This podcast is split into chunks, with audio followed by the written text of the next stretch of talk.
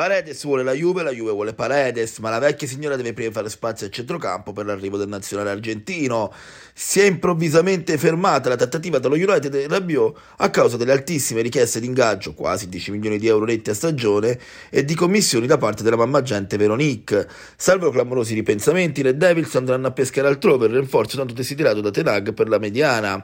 Discorso ancora più complicato per Arthur, che non ha offerte concrete da valutare al momento. Nonostante le difficoltà emerse nelle ultime ore, la Juventus non ha abbandonato la pista Paredes. Il PSG per il trasferimento del centrocampista argentino sta aprendo la formula del prestito con diritto di riscatto sul modello dell'accordo con la Roma per Gini Wijnaldum. Un messaggio forte e chiaro del club al club bianconero che, a queste nuove condizioni, può sferrare l'attacco decisivo.